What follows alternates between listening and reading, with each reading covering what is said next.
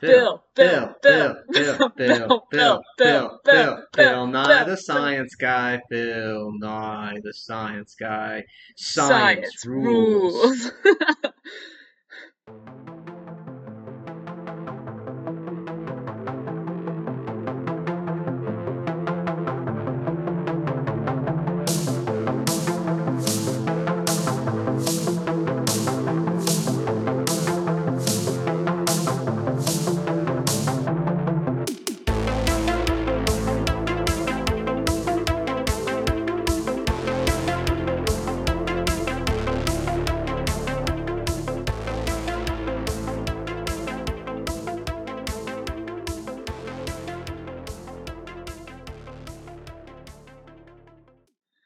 What if we just, what if we just spent an hour saying Bill, Bill, Bill, and that was just the whole episode?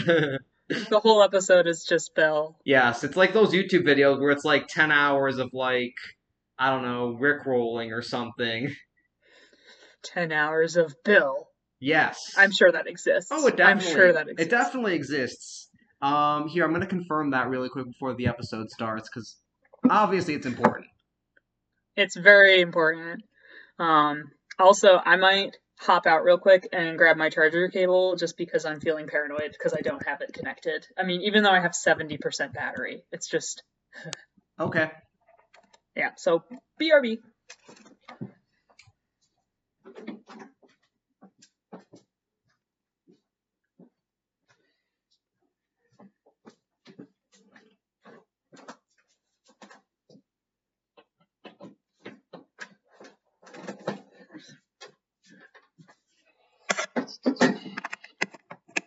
That's there. That's there. Okay.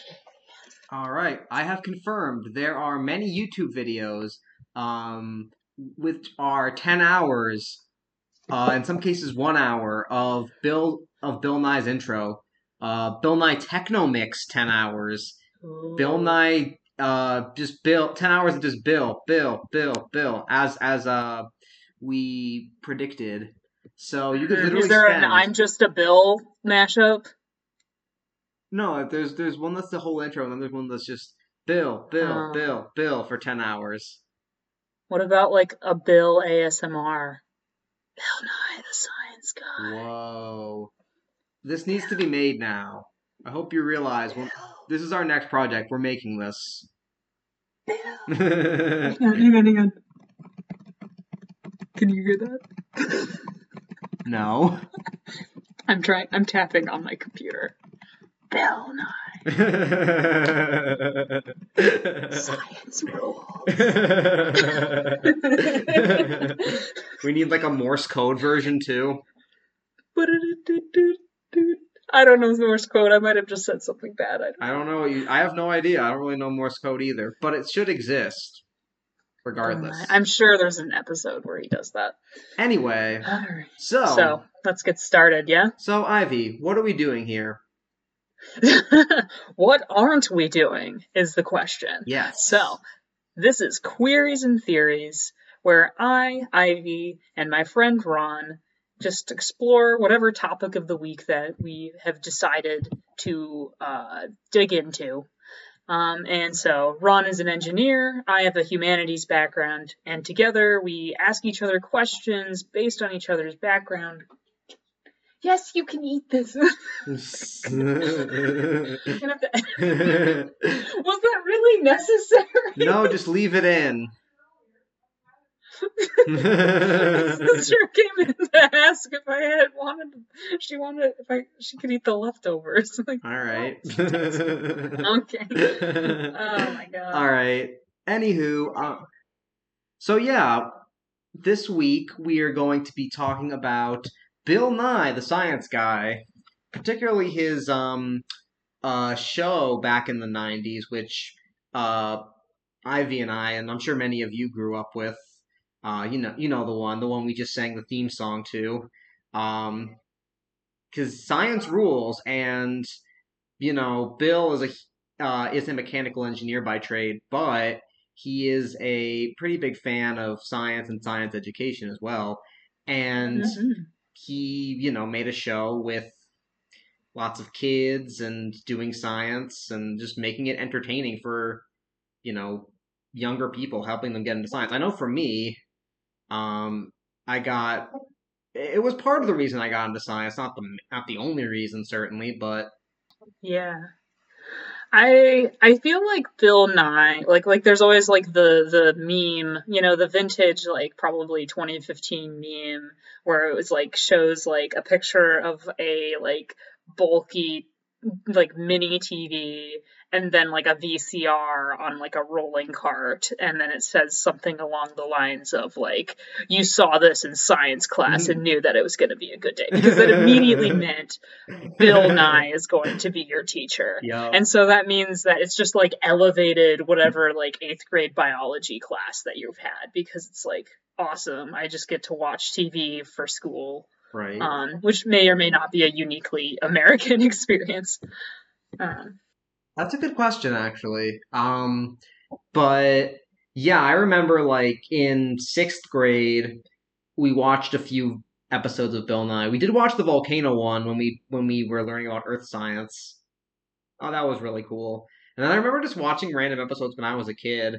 Um, I forget which cha- was it on Nickelodeon? I don't remember which channel it was on. No, it's Disney. Disney, it's right. um, it's a Disney property, and I mean, most of it's like what's really great about it now, and I mean, a lot of like that kind of nineties public broadcasting is that it's like widely available on YouTube now. Mm-hmm. Um, so if you go on the Bill Nye website, you can go through the the episode guide and just find materials for or relating to uh, the episodes. And it, uh, along with like links to it, um, if they if it's been posted. So like, of course, like the volcanoes one that we're kind of gonna look at today, that's of course widely available. But I guess like also like the gravity one's really popular, mainly I think because Bill Nye just is throwing watermelons off a roof, and that's like instant comedy. Or, like, yes, I think pretty much everyone of every age is like watching things break. Like, I mean, that's like the the basis of Mythbusters, if you want to be honest. I mean, yeah, definitely. Like, it's so cool to just watch stuff like explode. In the episode I'm I'm going to talk about, there's definitely some explosions in them. So mm, I'm excited. That's cool. Um, um, so. God, what was my question for you today? It was basically like I wanted you to kind of go through a couple of the different experiments and explain how Bill uses these like experiments and visuals to explain scientific context, uh, excuse me, concepts uh, for like a, a, a kid audience. Right, so obviously Bill has so many like fun and cool experiments that it's pretty much impossible to cover all of them in just one episode. Certainly. Uh, I want to focus on, I, what I wanted to focus on a little bit was sort of the way he designs the experiments in his show and uses them to explain like fundamental concepts of science to kids and even like young adults and adults, you know, because anyone at any age can learn science and mm-hmm. science be is inspired by it. Yeah. Mm-hmm. Um, after all, you know, science is happening all around us every day, but it seems like most people don't really stop to think about, like, what's happening or ask, like, hey, why does this happen the way it does? Mm-hmm. It just seems like we take a lot of things for granted. Um, yeah. I mean... Well, I mean... I think... I, I don't know. I think that that's, like, that we could... Well, we'll get into that as well when we get to my section. Like, how... Mm-hmm. When we get to my section, we'll we'll explore that a little bit more. But um, so far, uh, no spoilers. Right. No spoilers for me. This is no spoilers. um, yes. But um, what I was getting at is like, or no, that's this is what I want to say. Uh, on the show, he sort of seems to have like, depending on the episode, like a mix of like cool practical things mm-hmm. and just stuff that's entertaining and fun to watch and fun to do. Mm-hmm. Um, so in in season two, episode four, uh, that's the episode about chemical reactions, and I chose that one to focus on specifically because, um, as he explains in the episode, pretty much everything. Everything that we can, you know, see and touch and interact with is made of chemicals mm-hmm. or the result of chemical reactions in some way, shape, or form. Mm-hmm. Um, that's actually goes a little bit into why I decided to go into material science because, well, everything's made of materials in some way, and making those materials as the best that we can is essential for ensuring quality of life. So, yeah. Um, That's sort of, I feel like that episode sort of resonated with me a little bit because, yeah, volcanoes, they're friggin' cool, and that was a badass episode, but I figured, like, the chemical reactants episode, at least in my opinion, and then another one that I'm gonna get into a bit later, uh, I think they sort of, um... they sort of do a good job of summarizing, I think, what the show is about, which is, you know, making science, like, fun and accessible for people and explaining, like, why we should care about it. Awesome. So in this episode, I think he does a good job of explaining, um, in plain English, what a chemical reaction is. Um, it's basically just take two things, combine them, make a new thing. Excellent. Uh, or in, more scientifically speaking, it's just com- electrons combining with other electrons and that create or interacting with other electrons to create different sorts of reactions and chemical products and such. Yeah. So he does a couple of experiments at the beginning of the episode. Uh, one where he runs electricity through water to separate it into hydrogen and oxygen gas. And then another one where he uh, creates an electric current, runs an electric current through some steel wool, first in just open air and then inside of a chamber containing one hundred percent oxygen. Oh, oh no. And yeah, hmm. yeah, he does Big that. Bang. Um, yep. Well, at first he runs it through the air and it's only about twenty percent oxygen. Mm-hmm. So it just kind of burns up, you know, it's not, not the most flashy, but then under the plastic chamber, it just goes poof, and the reaction happens way more quickly and violently. Mm. And, um, I think he chose to do these, these two experiments back to back because one of them, you're adding energy to create a reaction. And then the other one, you're uh, having a chemical reaction that creates a lot of energy. Okay. So um, I guess it's it's sort of like, to me that kind of stood out because um, he's kind of showing the different ways you can, like, you know, chemical reactions can happen and different ways that they can... Uh, the different results that can happen from them. Okay. Uh, the yeah. First, so the first reaction, uh, or the first experiment he does is known simply as electrolysis, which is basically just um, adding energy to the system to break apart the water molecules, um, and that forms the um, the components of hydrogen and oxygen. Mm-hmm. And this is known as... Um, a redox reaction. Basically, you have a... Um, so, redox reaction. But, yeah, um, I mean, I'm excited to hear about your your chemical reactions one, since you are an M S E, so, you, you know, you have, like, the most direct experience with those kinds of things. So, like, while you're looking for your notes, what exactly... Like, was would you say it was, like, an episode with Bill Nye that really got you interested in material science? Or was it just kind of, I don't know, something you already yeah. had? So it wasn't really, like, that episode got me interested in material science. It's just that that episode reminded me of why I got interested in material science. Because, I mean, I remember watching Bill Nye a long time ago. I don't remember particular episodes by any means, mm-hmm. so... Uh, it's not like that episode kind of stuck in my it's mind. Like, cool. When I saw it, whoa, dude. I could make a career um, of this. ten-year-old Ron. And so was the birth of Ron the scientist. I'm just picturing like a like a like a Frankenstein-esque like, and then there's like smoke and steam comes out, and you just come out with frazzled hair like Doc Brown, and you're like, "Whoa, I'm great a scientist." that, oh man, he surely should have done that in the show at some point. Um, he probably has.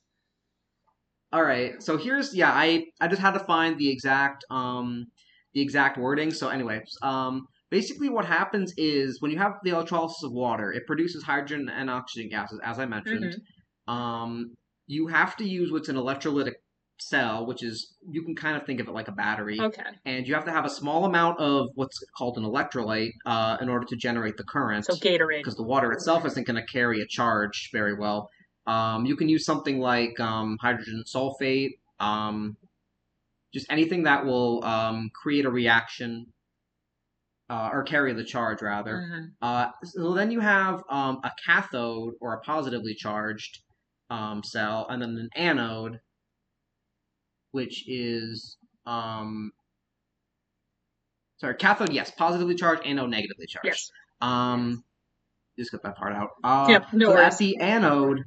At the anode, um, you have the oxidation of water into oxygen gas and hydrogen ions. And at the cathode, the water gets reduced to hydrogen gas and hydroxide ions.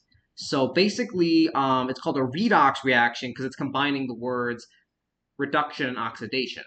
Oh, okay. I just thought you were saying it kind of weird, so I'm, I'm glad that you clarified that. I was just like, I don't know if this is a Jersey thing. Like, we're going to go down yes. with the redox. With yeah, my redox. We're going to go down. yeah, we, that's, that's what we say down on the Jersey, at the Jersey Shore. The Garden State.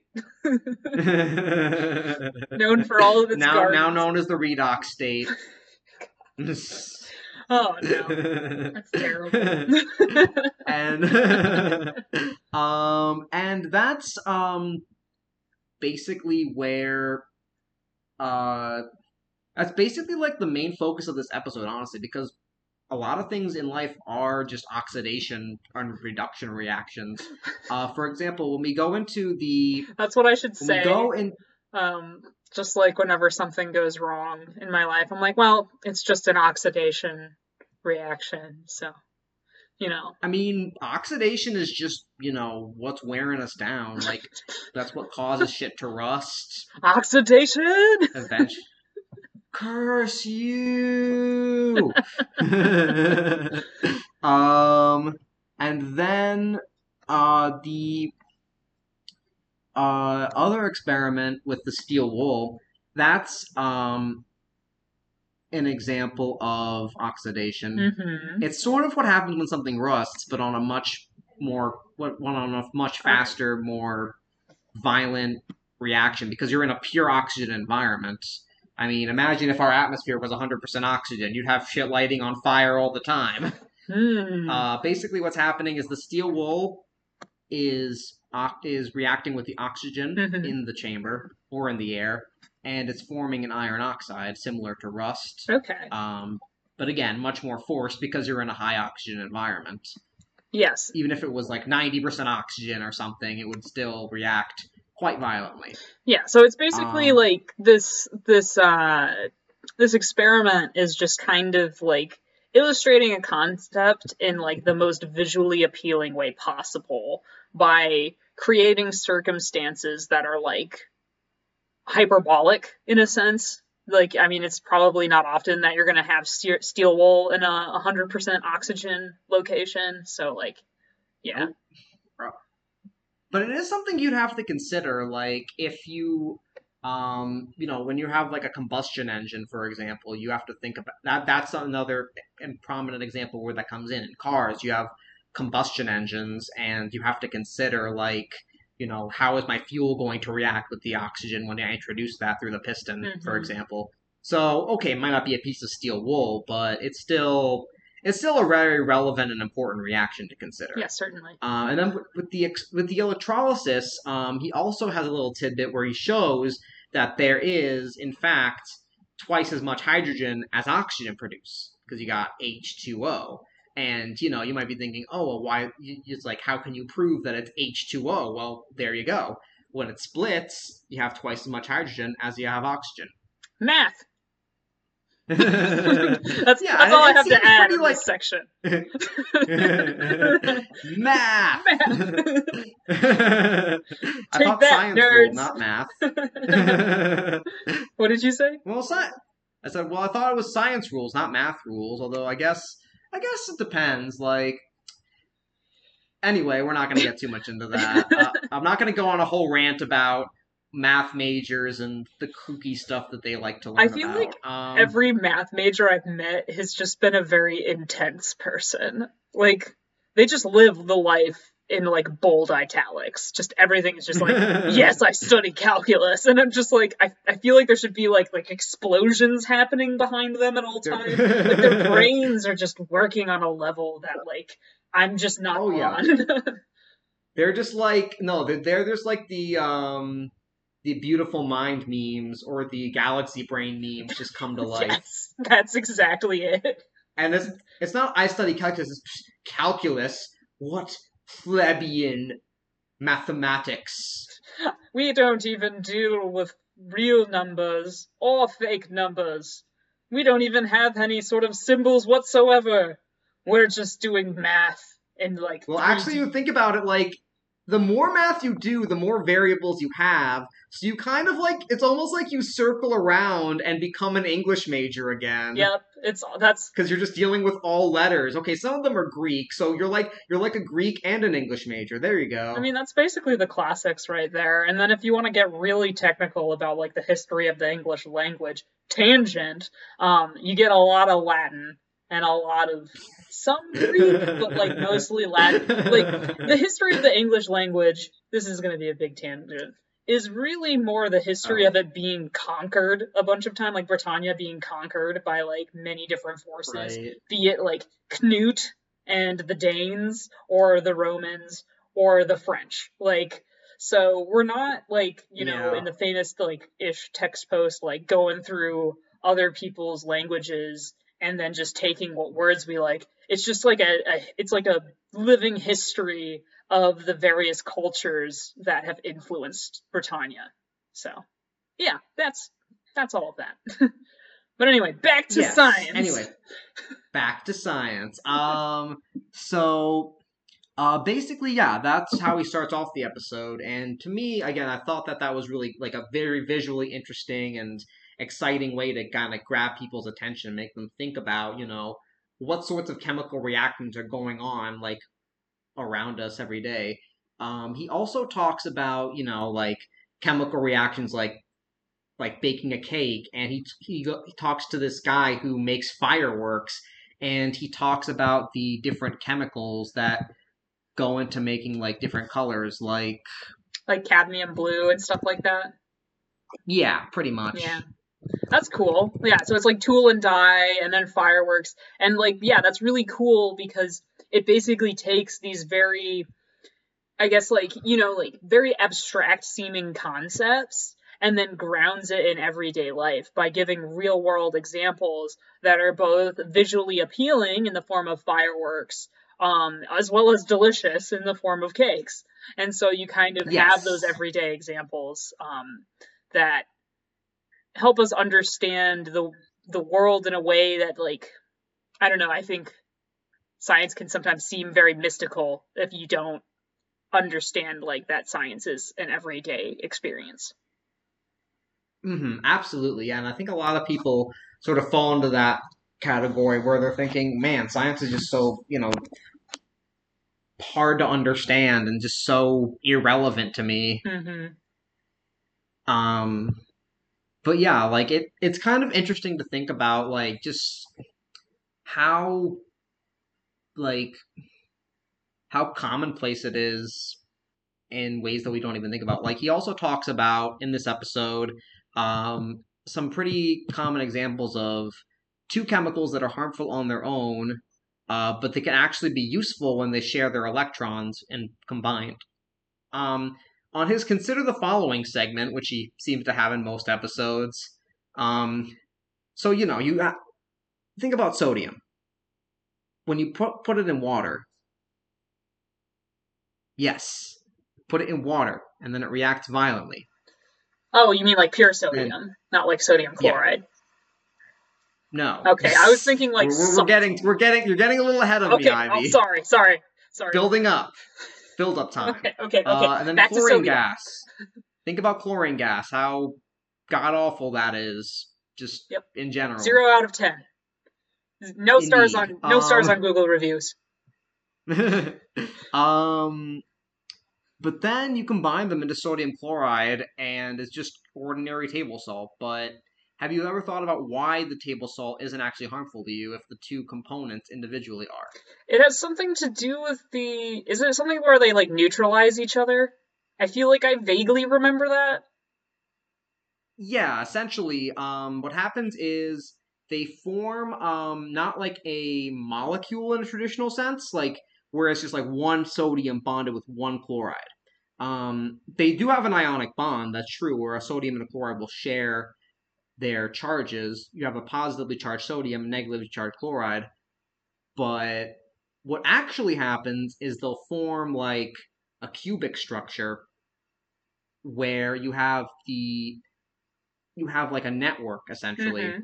of chlorine atoms or ions with sodium ions, and each um, atom is bonded to is bonded through sharing of electrons and charges mm-hmm. to six other atoms of the opposite charge. Yes. And that just sort of forms like a very large network in crystal. So you think about a salt, it's like a crystal, right? Yes.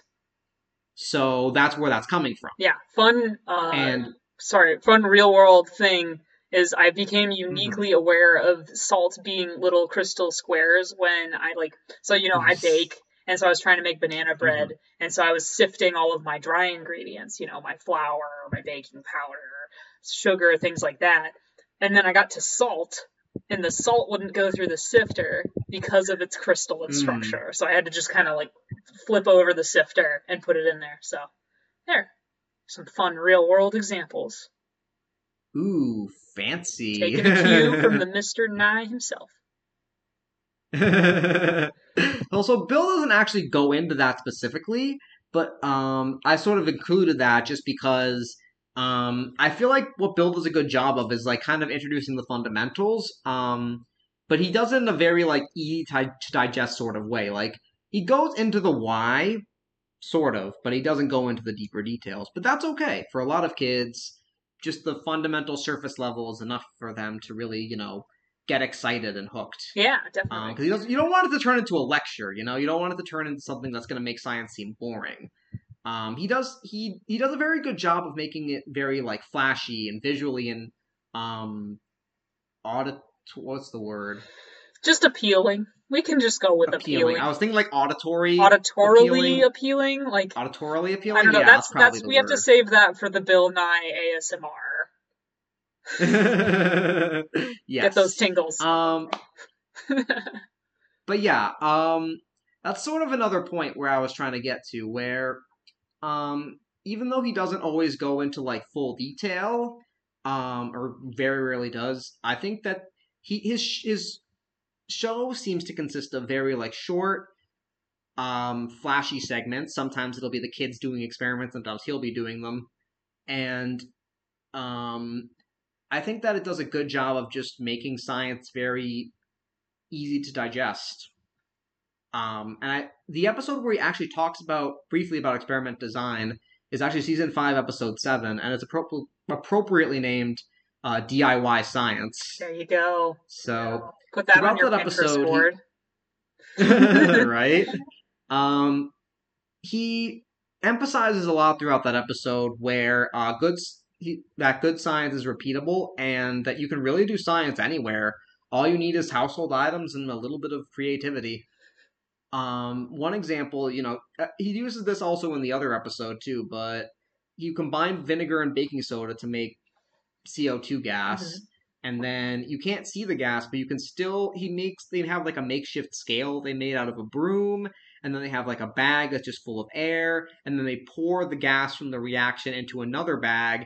And you can see that the C O two gas is heavier. And, you know, is it a, is it like something that's going to like come up every day? Maybe not. But I mean, C O two gas is present, you know, in soda and... you know, we kind of kind of breathe it out. It's kind of for important that, for, for that respiration, that. You know? Yeah. Got oxidation kind of for that. And respiration. Yes. Um, even as simple, something as simple as you have a glass of water, you can put a card over it and pull, and flip it upside down, and the air pressure will push the card up as much as the water is pushing down on the card. You create a balance of forces. And that's just something, again, that anybody can really do. Mm-hmm. Um, and you, he doesn't really go into the scientific method itself, where he's like, okay, what do you think is going to happen? Maybe he doesn't, like, maybe he has some sort of audience participation yeah. kind of thing where he where he would do that live. I don't really know, but... Um, I know there's, like, the try-it sections, so I think that that's kind of, like, right. like early on, it'll usually be about, like, six-ish minutes into the episode where they'll have, like, either Bill or someone else say, I have, like, a try-it section. Like, in the volcanoes one, they're talking about, like, two bottles of pop, and then they're kind of talking about, like, how, like, temperature affects pressure, and they're like, well, we have, like, one two-liter in a bucket of ice, and we have one two liter in a thing of water, like hot water. Like, what do you think is going to, you know, create a bigger reaction if we open it, or like what would pop open first and why? And like, I think that that's kind mm. of creating a moment where like the teacher, assuming like it's being used in a class, the teacher can pause and then be like, okay, we're going to do something similar. And that's where you could kind of use that as a jumping off point for, I think, going into the scientific method. Sure. Okay. Yeah, that's that's a fair point. Um, yeah, because I guess he doesn't really go over it, like, expo- like what's a hypothesis, you know, um, what is a control, that kind of that kind of thing. But he does a good job of, you know, I guess piquing your curiosity when it comes to testing out these concepts for yourself, you know. And then when, and then like. You can kind of go back to the cake-making example. It's like, okay, what happened if you add more sugar? What happened if you add more cocoa powder? What happened if you add more baking soda? You know, what kind of reactions and things are going to occur, and how will your cake turn out differently? And he talks about how the baking soda, you know, is responsible for making the C O two gas, which, you know, gives the um, gives the cake, you know, it's like fluffiness and airiness. So you just... I don't know. I mean, I, I feel like it's...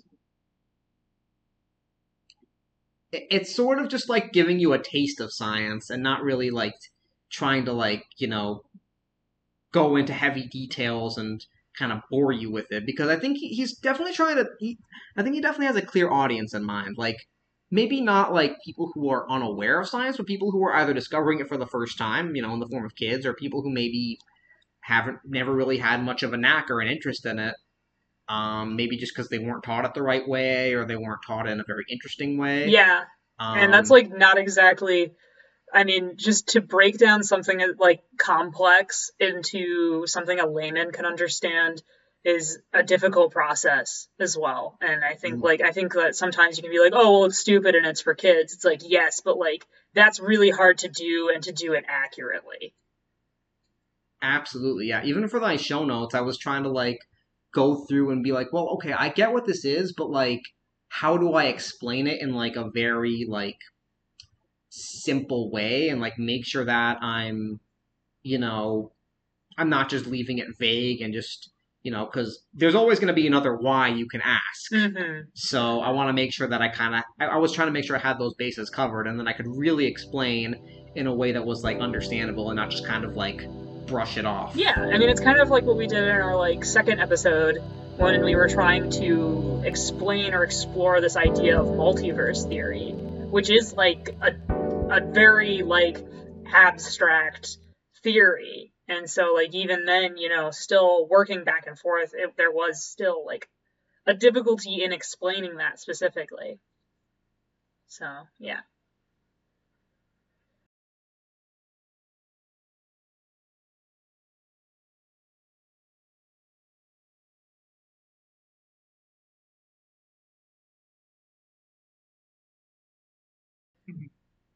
Uh, but yeah, that, I think, segues a little bit into what I was thinking about asking you. So, um, one thing that I was always thinking about with the Bill Nye show is, you know, we talked about earlier, like, Bill Nye's the teacher. Oh boy, it's going to be a good day. Like, um, what sorts of, I guess,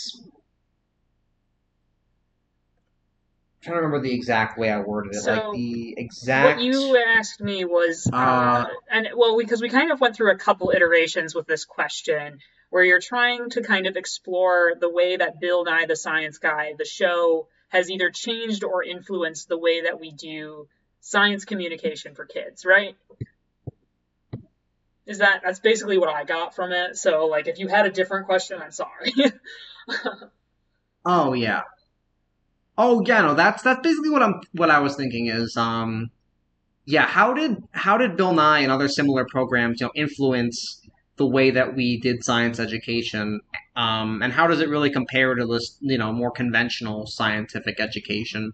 All right, so um, what I'm going to be referencing, kind of when we we talk about uh, science education, I'm I'm going to be pulling from a couple like scholarly sources, that one being just kind of an overview of like science education and broadcasting, um, and then another being one that is kind of talks about how science education has changed how we conceive of science, um, as well as just referencing some interviews that Bill Nye has given, along with um, I watched part of like the early part of the P B S documentary um, called just Bill Nye colon science guy, um, but that's more about like his debate with Ken Ham and um, kind of his more later work, and I mean maybe we'll get to that, um, but the biggest thing to like understand when it's kind of like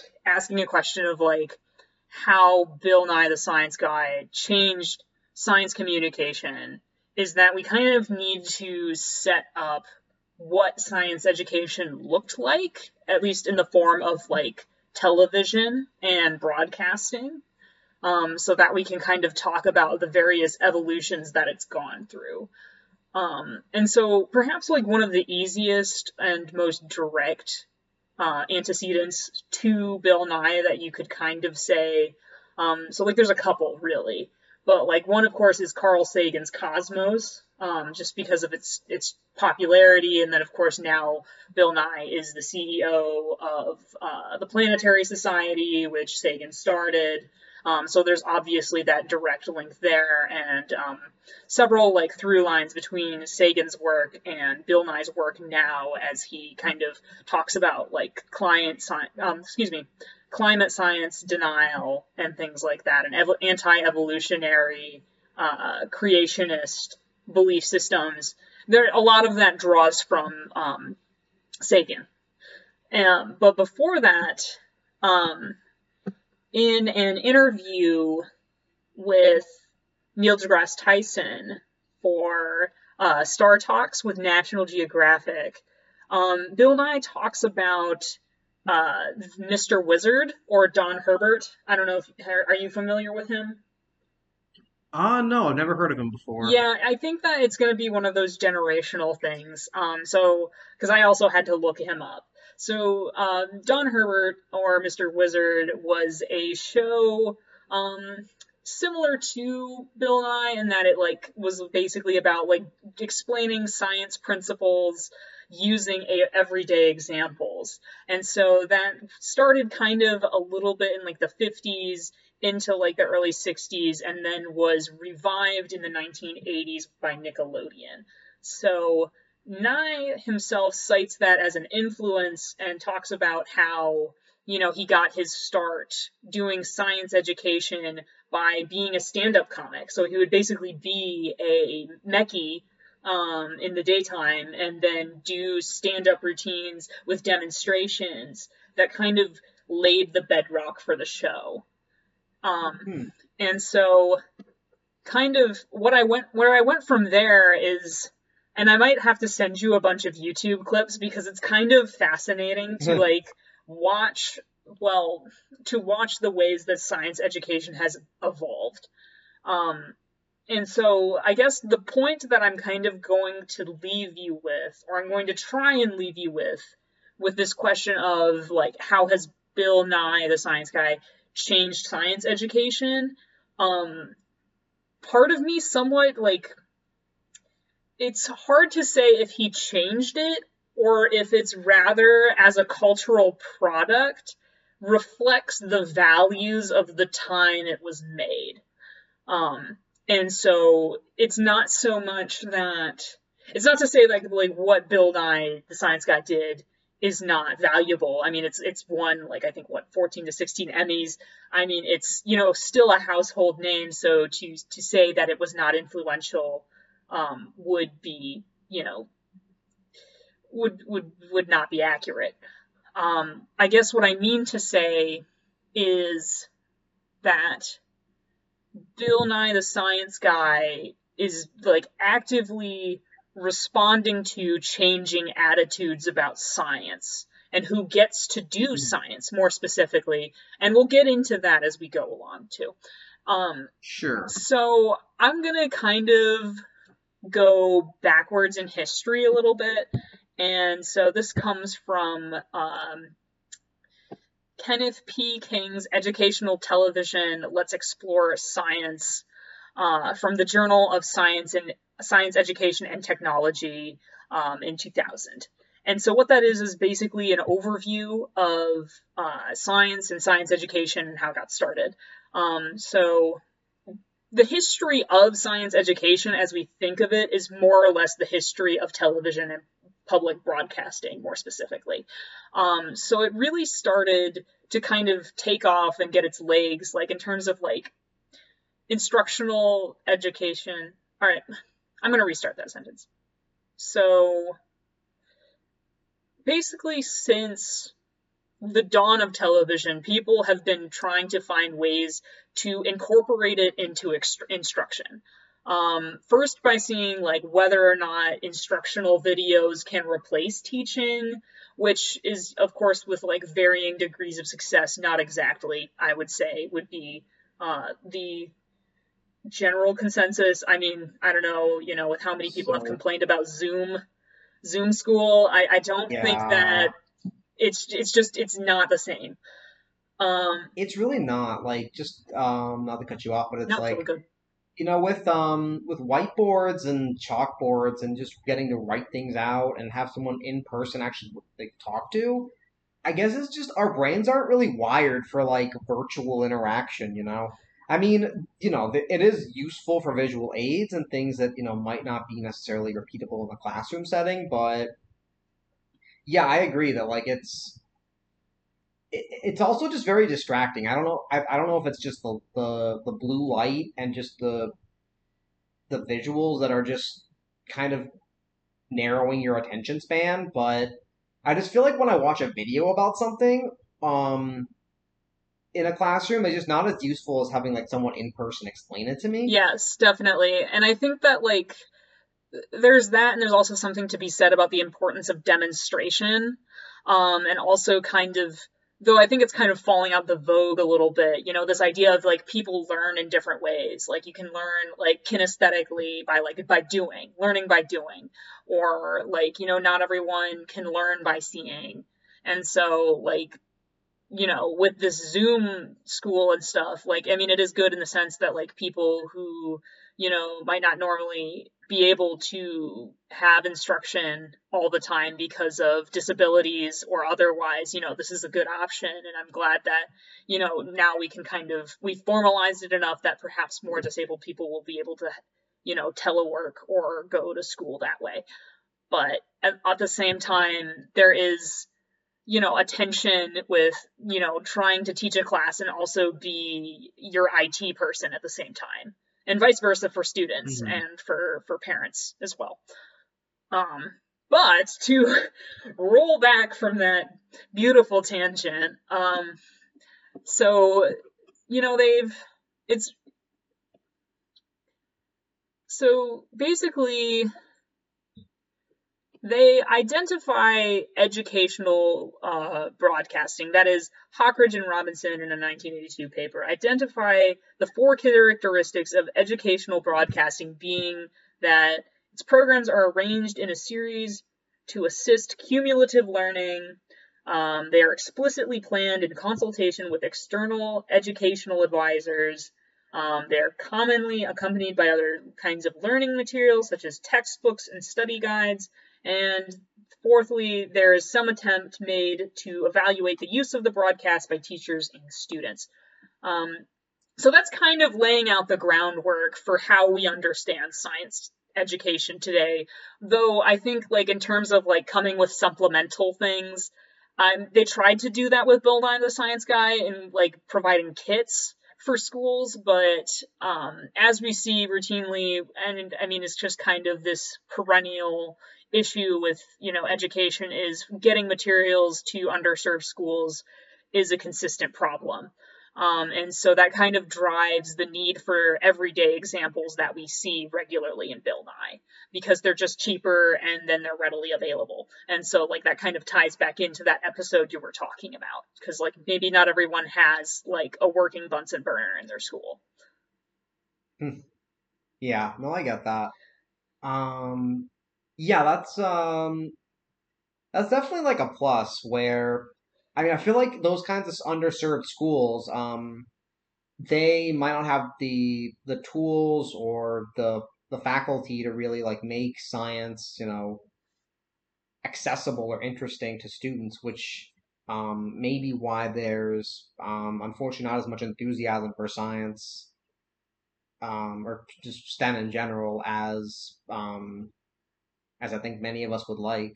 And as much enthusiasm for just scientific concepts and, or much like, you know, broad understanding of scientific concepts in general, which can lead to, unfortunately, a lot of misinformation, but yeah. That's a whole other thing. Yeah, that's a whole other thing. Like, if we want to get into just science literacy in the United States, like, that's whew, big, big topic. I would love to talk about that more, but I, I, I don't think that, um, unfortunately, I just I don't think that I have the scope um, for that, that, like, level. Like, I would probably need...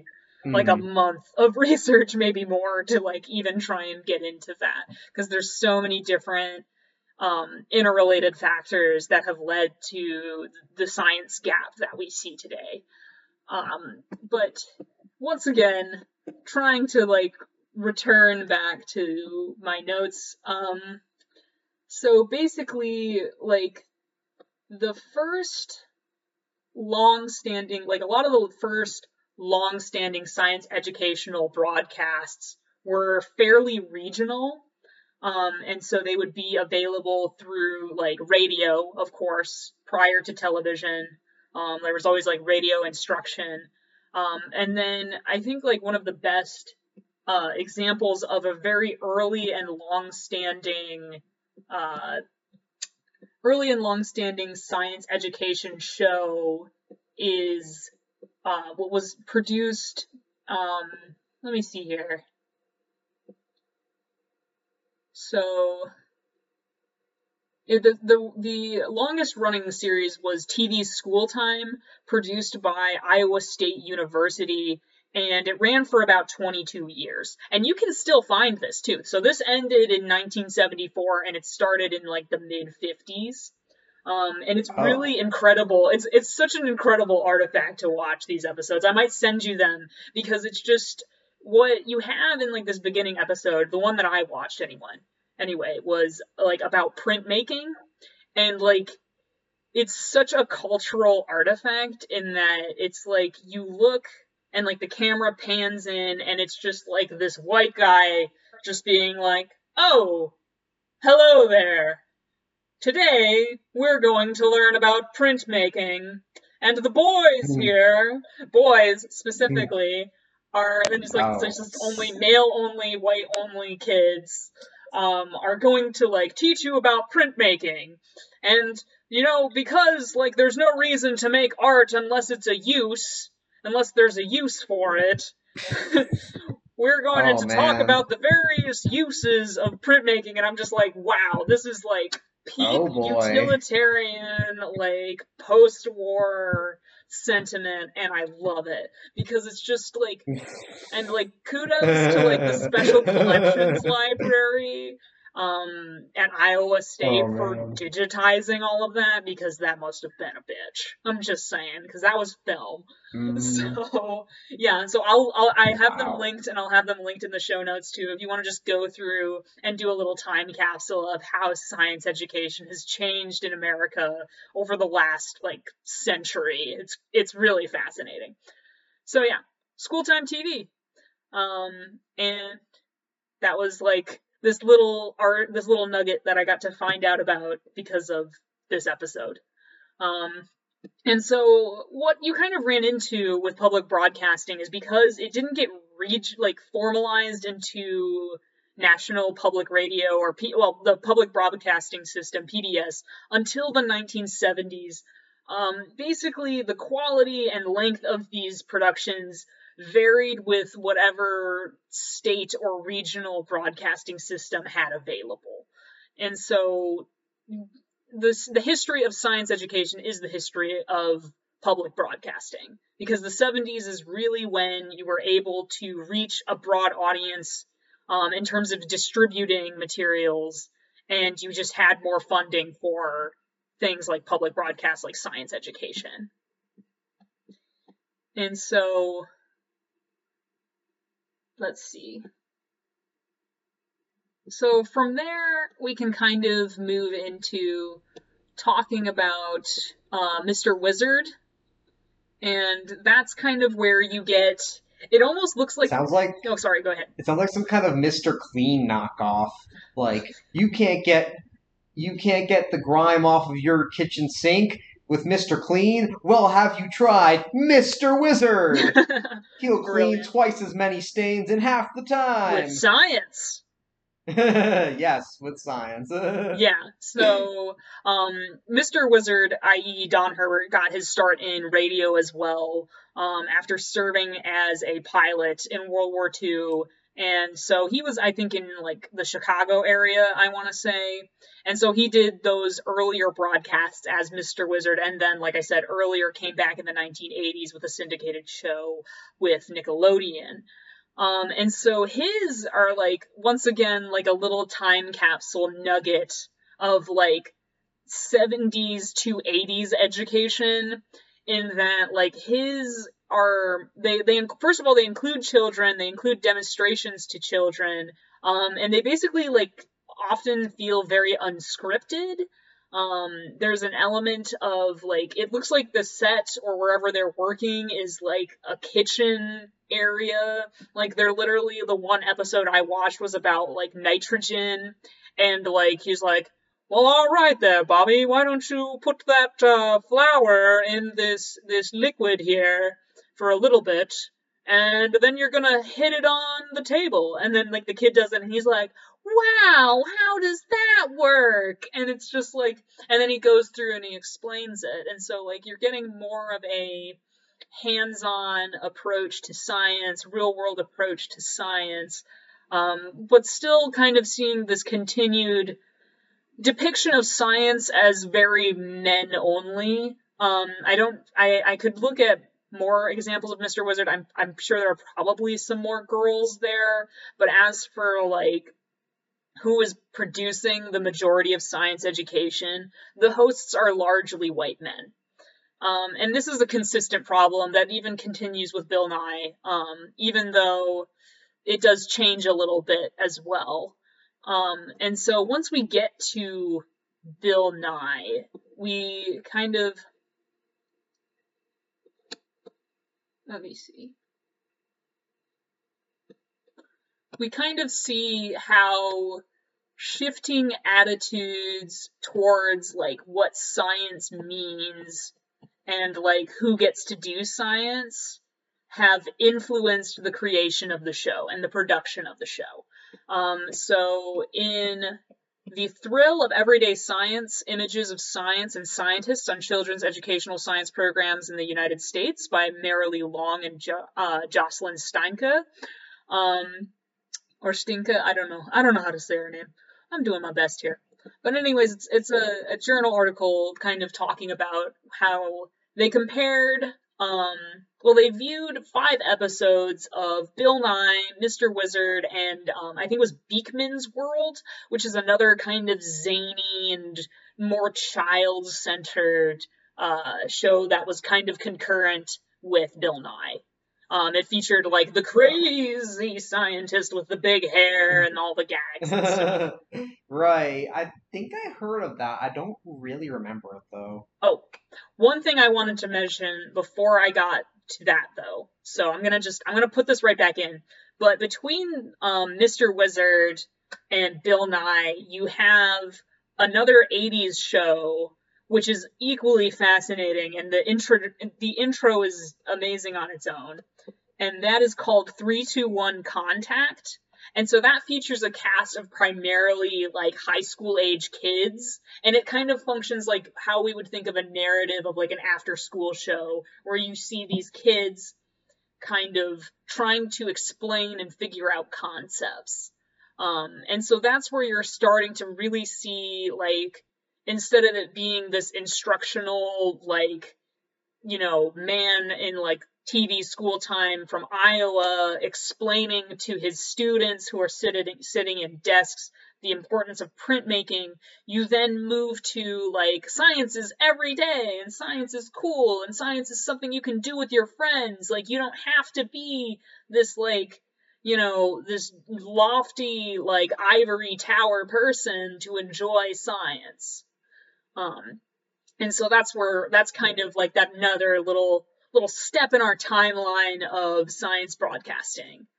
Um, and yeah, I'm going to just send you all of these. Like, part of me kind of wants to make a mashup of the like first three minutes of each of these, just so we can talk about and like visually see back to back how science education has changed, along with like cultural attitudes and attitudes about like what entertainment should look like. Um, it's just, It's a, this has been a fun, this has been a fun research week for me. So, um, yeah, so getting back to that, um, Longensteinke article. So they looked at five episodes, and they kind of outlined like previous preconceived images of science and scientists in media. Um, those being like science as mysterious or magical, um, kind of like you could say like Nova or the Cosmos kind of being that way. Uh, the depiction of science as dangerous. Um, they use the example of like Jurassic Park or two thousand one A Space Odyssey. Um, science as truth, which is going to come in uh, into play, especially once we get into things like climate denial.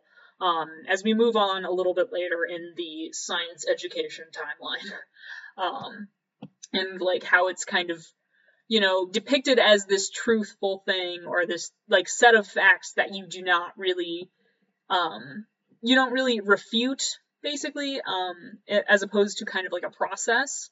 Um, science as solution to problems, scientists as omniscient, kind of going back to that science as truth and science as mystical. Like, you know, you have this talking head person who seems very brilliant and all-knowing. Um, they give the example once again of like Nova episodes, um, and things, kind of talking about how they talk about science. Um, and what they found, um, there's like a few other ones, but those are the ones I'm going to just mostly focus on. But what they found as they looked at these new shows is, like, not only does it kind of some somewhat refute or support these earlier perceptions of science, but also they found new ways that these shows showed science as as fun, um, using like instances of actors enjoying scientific activities, uh, instances when the science is portrayed as a fun activity. There's science as part of everyday life, which we've touched on multiple times, just talking about the various experiments. Um, and then finally, that science is for everyone. And so you have uh, instances showing people from diverse ethnic groups, age groups, genders participating in scientific activities, references to anyone being able to conduct at-home experiments. And so what we can kind of look at with Bill Nye is that Bill Nye is very much like, like if you say science is fun, science is for everyone, um, and science is every day, that sums up Bill Nye the Science Guy. Like, the fast editing, the cartoon sound effects, Um, the humor, and using real-world examples like the pop bottles or the steel wool, using common household objects, that allows us as viewers to see science in our everyday life. Um, and it invites us to participate in those experiments by using everyday objects to prove concepts. And so, in a sense, that is where it's it's different um, than earlier science broadcasts, but it's also kind of responding to the same problem, which is, as they kind of talk about when they're trying to introduce television and um, instructional broadcasts into the classroom, the consistent issue is um, kid like teachers just not having kits, basically, not having the science materials to follow along with that, or or not having access to adequate materials.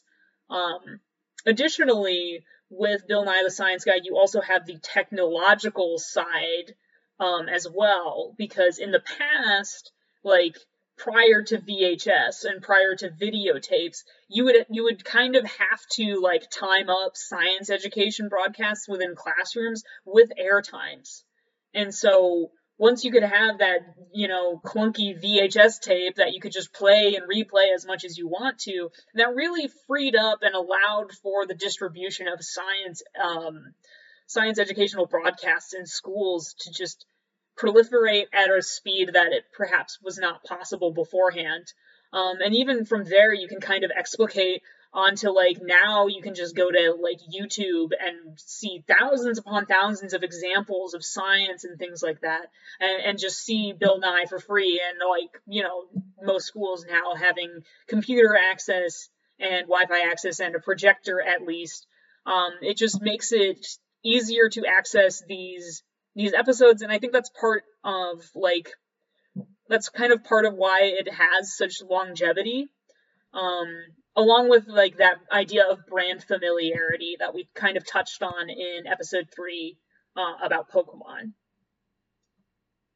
Right, yeah, that's a good point, actually. Like, I guess, like, now there's, like you said, like, infinite examples of ways, videos, and do-it-yourself videos and things you can view on YouTube, whereas before, you know, maybe people could make videos of that, but it probably wouldn't get very much traction. Yeah. Um, yeah. So now, like, it is interesting, though, that we do seem to, like, pivot back to, you know, the classics, like Bill Nye or Mythbusters, just because we are so familiar with the brand and it's so ingrained in us, even though there are now, like, millions and millions of content creators who could, you know, theoretically replicate, even though, even if they're on, like, a lower budget.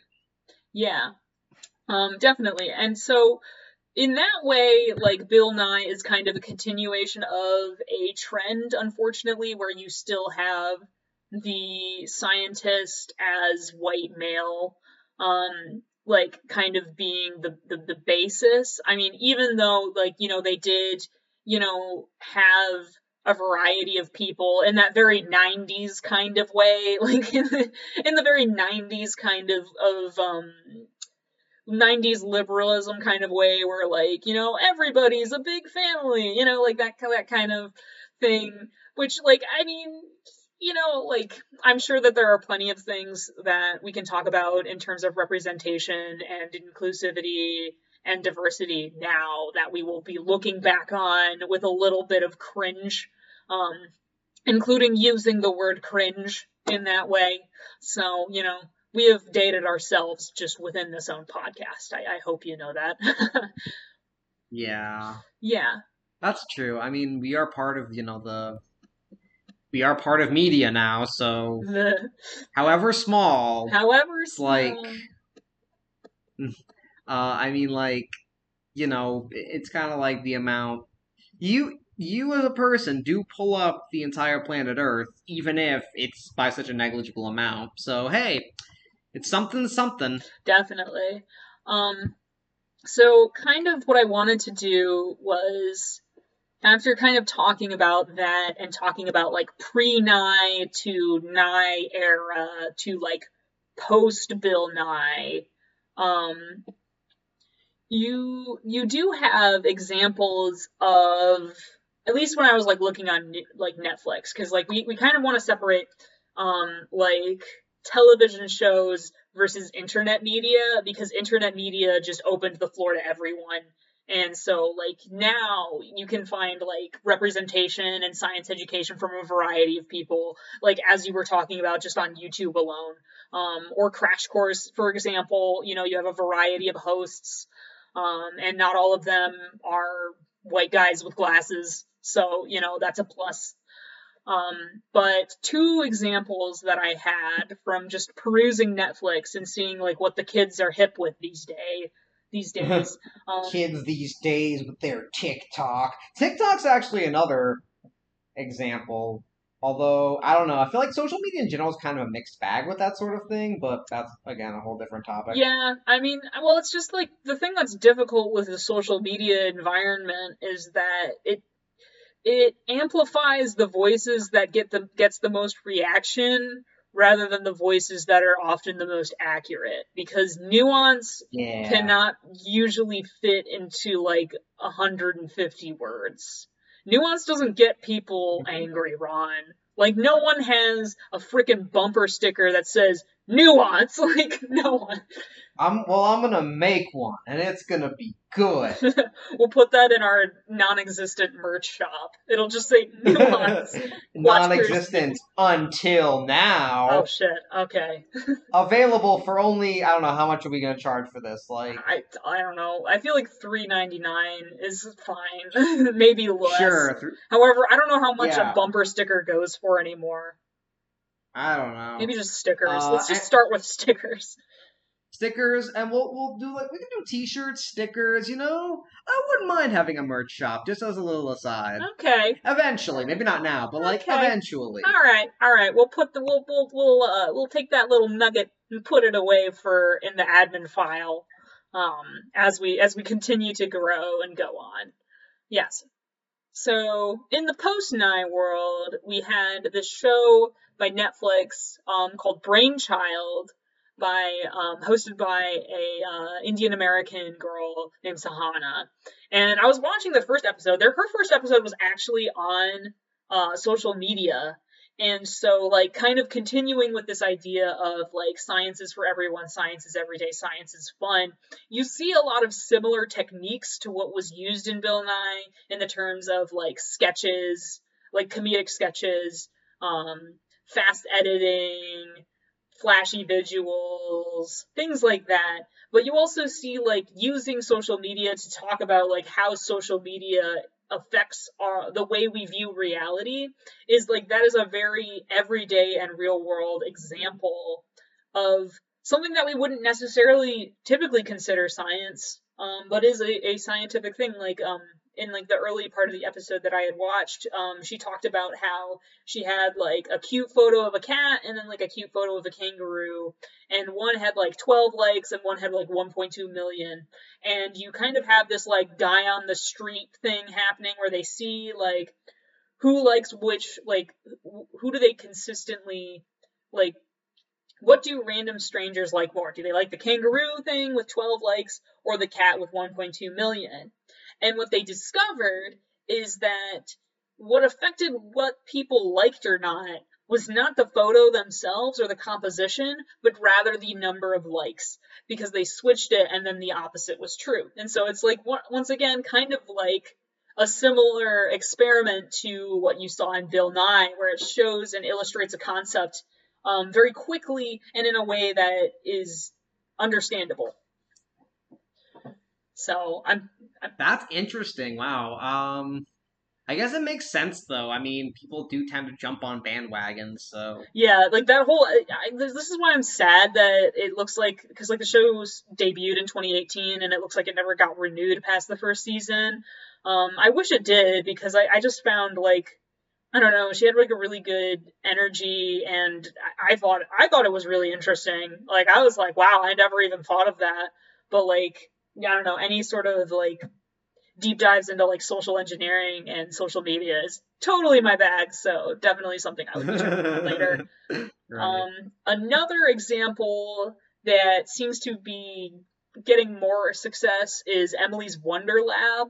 Um, so this is led by Emily, and um, it's definitely geared towards younger kids, I'd say a little bit more, and then it's it's also um, more heavy on like demonstration. Like, for example, the clip that I looked at was like oobleck and like making oobleck and talking about non-Newtonic fluids. Um, non-Newtonian, thank you. Sorry about that. Um, yeah. Um, and so that one I think seems to be continuing. Um, what one interesting thing that I thought um, is that Emily is like visibly like pregnant while she's filming that, um, which maybe doesn't seem weird to you, but like it's very rare for like pregnant women to be shown doing things on television aside from being pregnant. Like, they're typically not shown like working. And so like that was really interesting to just kind of be like, hmm, I haven't seen that before. Yeah. So that's kind of the post-Nye landscape, but like once again, it's it's really hard to say. Um, I can say just from a children's literature standpoint, um, especially within the last ten years or so, there's definitely been a push for more um, representation of women and women of color specifically within STEM, just to kind of address the the consistent issue of Uh, a lack of women and people of color in those spaces. So, yeah, um, that's kind of where we're at with science education now. All right. I mean, it's pretty cool that they've, you know, they've got caught up with the times. They're not, you know, still all white, male, nerdy guys in suspenders with glasses, I assume. Yeah. Do they have suspenders? Um, I did see you some really glasses, but I don't know about suspenders. I don't think that Nye had suspenders. He was more famous for the coat, like his um his blue coat's in the Smithsonian. I swear he had suspenders at some point. Maybe that's just my imagination. Let me look. I'm sure he's worn them at least once. Oh yeah, lo and behold, in the meme. That's what I'm thinking. It's in the, you know, that meme where he's going like, science, or that gif where he's like wa- like he's like waving his arms and there's like, I don't know, lightning or something, or light in the background. Mm-hmm. I'll send it to you. It's really it's a really cool gif. Okay. But he's wearing suspenders in that. So I guess I just figured he was wearing them all the time, even though he's really wasn't. Yeah. I mean, he could have been. He was wearing a coat, so anything is possible. He could have been. He did have a bow tie, though. Yes. The bow tie. The bow tie, like, you know, kind of playing into the Poindexter kind of stereotype there in that case. Um, so, Ron, do you want to do the outro today, or did you have any final thoughts? We can just round up on that, like, anything you want uh, to say? Final thoughts, um, yeah, science rules. Bill, Bill, Bill, Bill, Bill. Bill, Bill, Bill, Bill. um, alright, that's been episode four of Queries and Theories. Uh, be sure to, um, follow us on Instagram and Spotify, and are we doing Facebook at some point? Uh, probably. I don't know. I, I'm I'm sure it wouldn't be a problem. We'll we'll we'll get it. Um, well, follow us on Facebook asterisk. Yeah, there you go. Um, and so you can find us where other podcasts are available. Um, still kind of waiting on distribution for Apple Podcasts, but that takes some time. Um, but otherwise, we should be pretty much everywhere. Um. The music is by Guild on Bass. Um, the art is by Aubrey the Betting Bug. Um, the links below to everything we've talked about and to their music and art as well. All right, I'm Ron. This is Ivy, and this has been Queries and Theories. Science rules.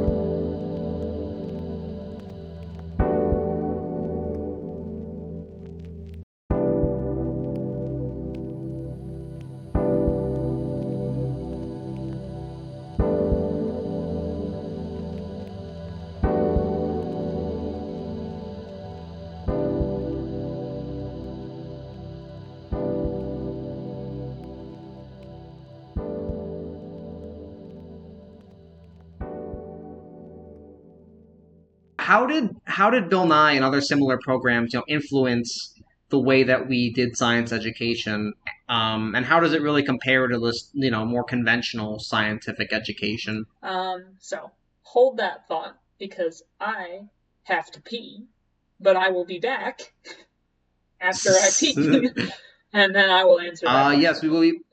We will be back after this short commercial break. A short commercial break. Woo. Woo.